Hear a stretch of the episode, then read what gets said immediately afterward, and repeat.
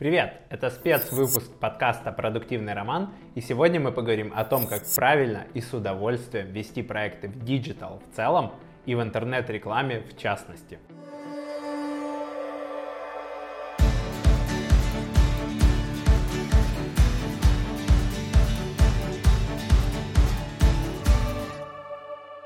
Мы в агентстве performance -маркетинга Роман.ua завели и сделали более 200 проектов в нашей системе постановки задач и поработали в итоге более чем с 250 клиентами.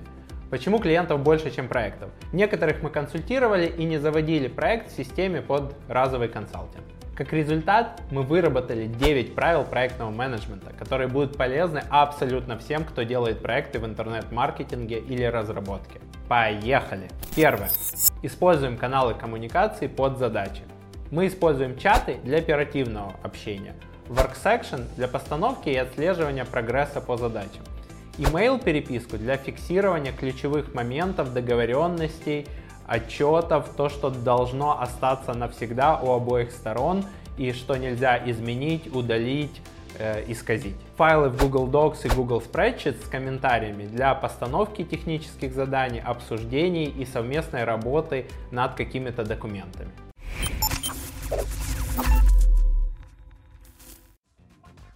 Современные потребители требуют современных инструментов коммуникации. Они все чаще держат в руках мобильный телефон, в очереди, в лифте, за завтраком и даже на совещаниях. Наши маркетинговые сообщения они тоже читают с телефона, не только в почте. Поэтому сервисы email-маркетинга тоже эволюционируют, чтобы быть там, где их потребитель. Хочу посоветовать тебе сервис маркетинга автоматизации SendPulse, который позволяет работать с потребителем во множестве каналов. Email, SMS, push, чат-боты в соцсетях и мессенджерах. Ребята постоянно улучшают функционал, чтобы ты мог получить максимум от своей базы клиентов. Регистрируйся в SendPulse по ссылке в описании к выпуску и сделай свой маркетинг по-настоящему многоканальным. Будь там, где твой потребитель. А мы продолжаем. Я против проектного менеджмента в чатах. Очень многие пытаются в чате вести проект. Это нереально, потому что чат это лента. Единственный чат, где более-менее можно там структурированно общаться не в формате ленты, оно утекло вверх, непонятно кто на что отвечает, люди используют реплай, не используют, э, тегируют людей, не тегируют, это Slack с их функционалом thread или веток обсуждения. Но и то чат это не очень подходящий инструмент для того, чтобы вести сложные проекты, где есть ответственные, где есть задачи, подзадачи, сроки, дедлайны и обсуждения в рамках конкретной задачи. Для правильного ведения проекта нужна система, где можно завести задачи, подзадачи, повторяющиеся задачи. Мы активно используем для регулярных оптимизаций, для регулярных отчетов, повторяющиеся задачи, которые не дают человеку что-то не делать. Дедлайны для того, чтобы мы понимали, какие задачи друг с другом связаны, что мы ждем от кого и где дедлайн уже прошел и надо там пинговать человека, чтобы в итоге проект двигался к своему завершению или к промежуточным этапам.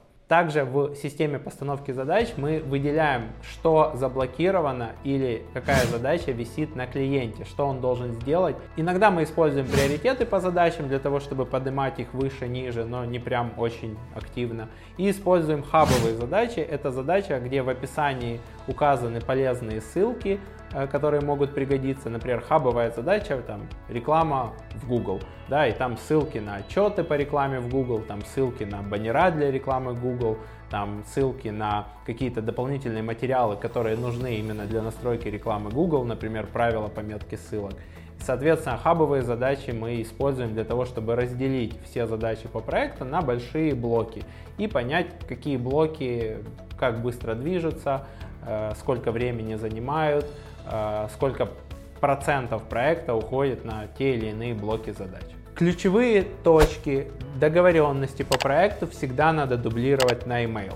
Комментарии в системе постановки задач, чат в Телеграме можно удалить. Email останется и у отправителя, и у получателя. И если у вас будет какая-то спорная ситуация, то вы поднимете этот email и посмотрите, кто что написал, когда это было написано и кто на это ответил ок, делаем, например. Если мы говорим про файлы Google Docs, Google Spreadsheet, которые мы используем для постановки технических заданий дизайнерам, программистам, то мы активно используем функционал комментариев, где можно выделить ячейку или текст и написать комментарий. В комментарии можно тегнуть или упомянуть другого человека. И у нас есть правило, что закрывает комментарий или резолвит тот, кто его инициировал. Таким образом, например, руководитель проекта отписался специалисту с какими-то правками, с пожеланиями, специалист внес эти правки, отписался, что он внес. После этого руководитель проекта не должен перечитывать прям все снова заново и вспоминать, а где какие пожелания он высказывал а он проходится по комментариям и решенные комментарии закрывает.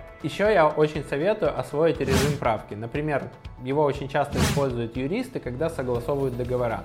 Если включить режим правки, то видно, кто какие правки вносил в документ, и есть возможность либо принять эти правки, либо отклонить, либо прокомментировать.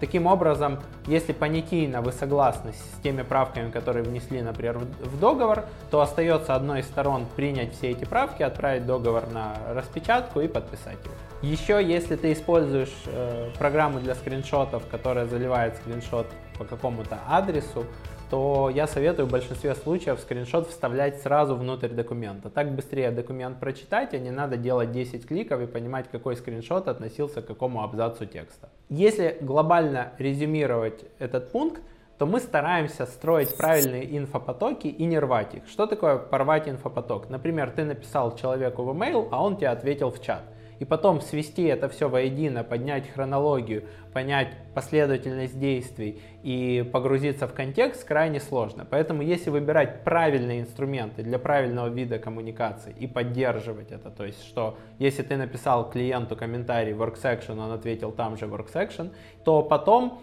э, с этим работать проще. И проекты такие идут к финишу на порядок быстрее. Второе. Называем файлы так, чтобы их легко было найти. Мы прописываем название документов, папок, чатов по стандартам. Это часть единого инфополя. Любой участник проекта может легко найти нужный документ, к которому у него есть доступ. Все знают, где этот документ искать. Это уменьшает затраты времени. Это позволяет людям всем быть в одинаковом информационном поле или пространстве и принимать решения на основе одинакового взгляда на вещи, одинаковых цифр под капотом, одинаковых фактов. Кстати, мы очень любим использовать Google Docs для того же утверждения договоров, потому что не надо потом искать договор финальный после правок, теперь точно финальный номер два. В Google Docs есть история изменений, и плюс все смотрят на один и тот же документ, знают, как его искать, где он лежит, в какой папке, и он отражает последнее состояние, например, правок по договору.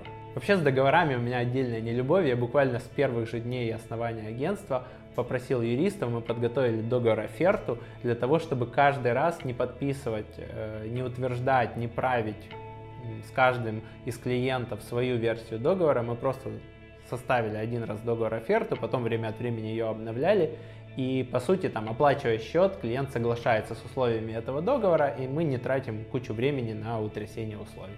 А еще я верю, что небрежность в оформлении документов распространяется на небрежность в содержании этих документов и мыслях автора. Поэтому мы всегда проверяем все документы, которые мы отдаем на опечатки, правильно их форматируем, выделяем главное, создаем автособираемое оглавление из заголовков и стараемся, чтобы наши документы э, отражали тот же уровень мышления, который мы э, заложили в их основу. То есть, если ты думаешь структурированно, у тебя будут структурированные документы. Если ты думаешь структурированно, но ты готовишь не структурированные документы, то, скорее всего, либо ты обманываешь себя и думаешь не структурированно, либо ты просто небрежен, и тогда эта небрежность может проявляться и в других местах в работе. Третье. Уменьшаем человеческий фактор и вероятность ошибок. Для того, чтобы уменьшить влияние человеческого фактора и чтобы люди реже ошибались, мы используем чек-листы в системе постановки задач, где ты ставишь галочку, галочку, галочку, это сделал, это сделал, это проверил. Мы используем шаблоны проектов на русском языке, на английском языке и при запуске проекта копируем задачи, подзадачи, регулярные задачи, для того, чтобы даже руководитель проекта не думал, там, а вот в этом проекте вот эту штуку надо или не надо. У него уже есть шаблон проекта, где заведено больше 100 задач, ему остается его скопировать в новый проект и убрать лишнее. А еще мы вовсю используем внутреннюю базу знаний, которая построена на Google сайтах, где хранятся инструкции о том, как делать те или иные действия, где хранятся, например, скрипты для Google Ads, и это прям очень развернутый сайт, который доступен внутри компании и недоступен клиентам, где есть наши ноу-хау и наши стандарты, регламенты работы. Там даже есть пароль от Wi-Fi или там, как часто поливать цветы в офисе. Здесь в подкасте выходит множество полезных выпусков о продуктивности, об IT-бизнесе, об интернет-маркетинге. Поэтому, если ты еще не подписан, подпишись, чтобы не пропустить новые выпуски. Четвертое. Храним данные безопасно. Мы используем сложные пароли и двухфакторную аутентификацию. Сложный пароль, в моем понимании, это 10, 12, 16 символов с большими и маленькими буквами. В большинстве случаев сотрудник даже не знает пароль от того или иного сервиса. Мы выдаем доступы без сообщения конкретно пароля через Zoho Vault. Это специальный сервис, который позволяет тебе расшарить пароль, только человеку он не отображается. А расширение в браузере, например, в Google Chrome, заполняет на конкретном сайте логин-пароль и пользователь опускает авторизоваться на этом сайте. Мы вовсю, где только можно, используем двухфакторную аутентификацию. Что такое двухфакторная аутентификация? Ты ставишь на телефон, например, приложение Google Аутентификатор, и после того, как ты авторизуешься в некоторых сервисах каждый раз, в некоторых сервисах раз в 30 дней или с нового устройства, они про, после логина пароля спрашивают тебя одноразовый пароль. Этот одноразовый пароль привязан ко времени. Ты должен его там в течение двух минут ввести. И на телефоне он постоянно обновляется каждые две минуты. И, соответственно, это проверка, что ты не просто знаешь логин, пароль от какого-то сервиса, но у тебя есть с собой еще конкретное устройство, которое генерирует одноразовый пароль. Это используют банки вовсю, one-time passwords или OTP пароли. И это используем во всех сервисах, где только можно мы, потому что это очень сильно защищает от взломов аккаунтов. Если тебе неудобно пользоваться мобильным приложением, то вот эти одноразовые пароли могут приходить в виде, например, смс. -ки. А еще по максимуму мы стараемся выдавать доступы на рабочую почту, приглашать на рабочую почту. И в случае, если мы прекращаем сотрудничество с тем или иным человеком, у нас есть отдельный вообще чек-лист, как мы гасим все доступы. Во многих компаниях я видел, когда ты прекращаешь с ними сотрудничество, спустя полгода, год, иногда и пять лет у тебя остаются какие-то доступы. И даже у компаний, которые считают, что они относятся серьезно к безопасности. Вот мы не считаем, что мы относимся серьезно к безопасности. Мы действительно серьезно к ней относимся. Пятое. Держим команду в тонусе за счет регулярного менеджмента. Мы контролируем исполнителей и руководителей проекта с помощью ежедневных и еженедельных встреч и совещаний. Первый вид встреч, который происходит каждое утро в 10 утра, в будни, это Daily Scrum Meetings. Они занимают буквально там 15-20 минут, где каждый член команды говорит, что он сделал за вчера, что он планирует сделать на сегодня и какие сложности в процессе у него возникают. Таким образом, вся команда синхронизируется, руководители проектов могут скорректировать, расставить приоритеты и люди должны постоянно давать некие результаты, двигать компании наших клиентов, рекламные компании и компании как бизнесы нашего клиента вперед, потому что на следующий день тебя спросят, что ты сделал за вчера. И по сути мы строим системы, где люди не могут не делать то, что они должны делать. И это одна из важных вещей, которая позволяет нам показывать рост клиенту год к году, квартал к кварталу и положительную динамику. Второй вид встреч Э, с которыми мы регулярно работаем, это Weekly Account Meeting. Мы встречаемся с руководителями проектов каждую неделю, я и Оля, и обсуждаем динамику по их проектам, какие есть сложности, что зависло на клиенте, какая у нас долгосрочная динамика, что еще мы можем делать для того, чтобы клиент рос быстрее, развивался быстрее, и мы вместе с ним получали лучший результат. Это такая иногда стратегическая сессия с руководителями проекта, где я, исходя из своего опыта, или Оля со своего, накидывают, что еще мы можем сделать. А иногда очень оперативные и тактические моменты, когда мы рассматриваем конкретный скрипт, конкретную сложность, например, в доставляемости писем или конкретное письмо, которое позволяет задать проекту совсем другую скорость и чтобы он мчался на полных парах дальше. Шестое. Следим за динамикой ключевых показателей и влияем на нее. Мы проводим регулярные оптимизации и срезы для мониторинга ситуации по проекту. Мы вовсю используем Google Data Studio и настраиваем клиенту автоматическую обновляемую отчетность. Как в целом по его маркетингу, так и по конкретным направлениям, например, контекстная реклама или email маркетинг. И благодаря тому, что мы смотрим на одни и те же цифры, и мы, и клиент. И эти цифры влияют на его бизнес. Это возврат инвестиций, чистая прибыль, стоимость транзакций, стоимость заявки и промежуточные цифры, которые приводят к вот этим вот бизнес-показателям – мы можем отслеживать динамику, понимать, что мы растем месяц к месяцу, год к году, квартал к кварталу, сравнивать периоды между собой и замечать какие-то проседания и вносить коррективы, чтобы эти проседания скомпенсировать.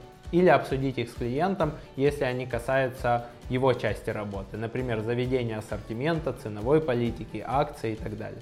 Естественно, мы практикуем ежемесячные отчеты. Это отчеты, которые мы чаще всего обсуждаем на встречах или в онлайне вместе с клиентом, и которые содержат все ключевые показатели, все зависшие задачи, все задачи на клиенте, все сложности по проекту, которые нужно обсудить чаще всего голосом.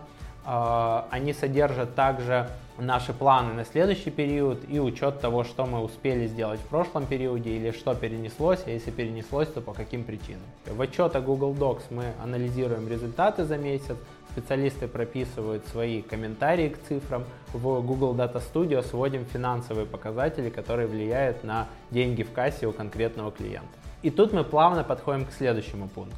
Восьмое. Оставляем самое важное для живого или онлайн общения. На регулярных встречах с клиентами, это раз в две недели, раз в месяц, мы обсуждаем вопросы тактики, стратегии, конкретные финансовые показатели их проекта. На встрече или созвоны с клиентом мы берем с собой конкретных исполнителей. Почему?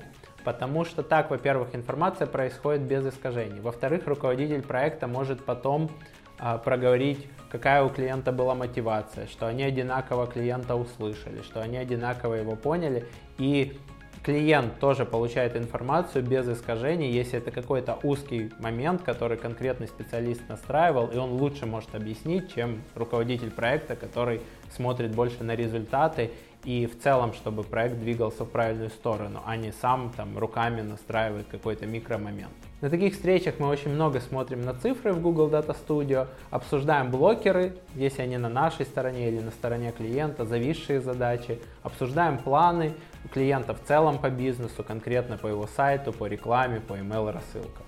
Девятое. Делаем больше, чем просто рекламу.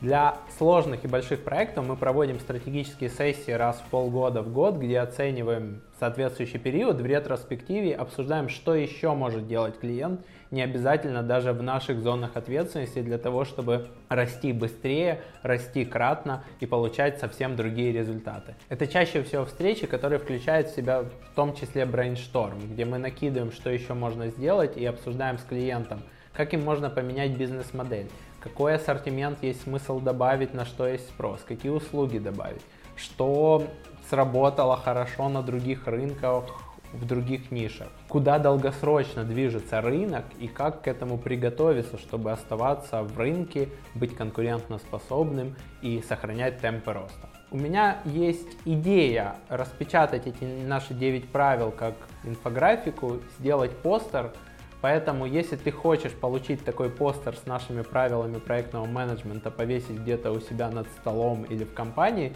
напиши в комментариях на YouTube «хочу получить эти правила, хочу постер», и среди всех комментаторов мы разыграем, я еще не решил, сколько постеров, это будет зависеть от ваших комментариев. Ну и я буду тебе очень благодарен, если ты поставишь лайк на YouTube, а, подпишешься на канал, если еще не подписан, и будешь следить за новыми выпусками. До новых встреч, пока-пока!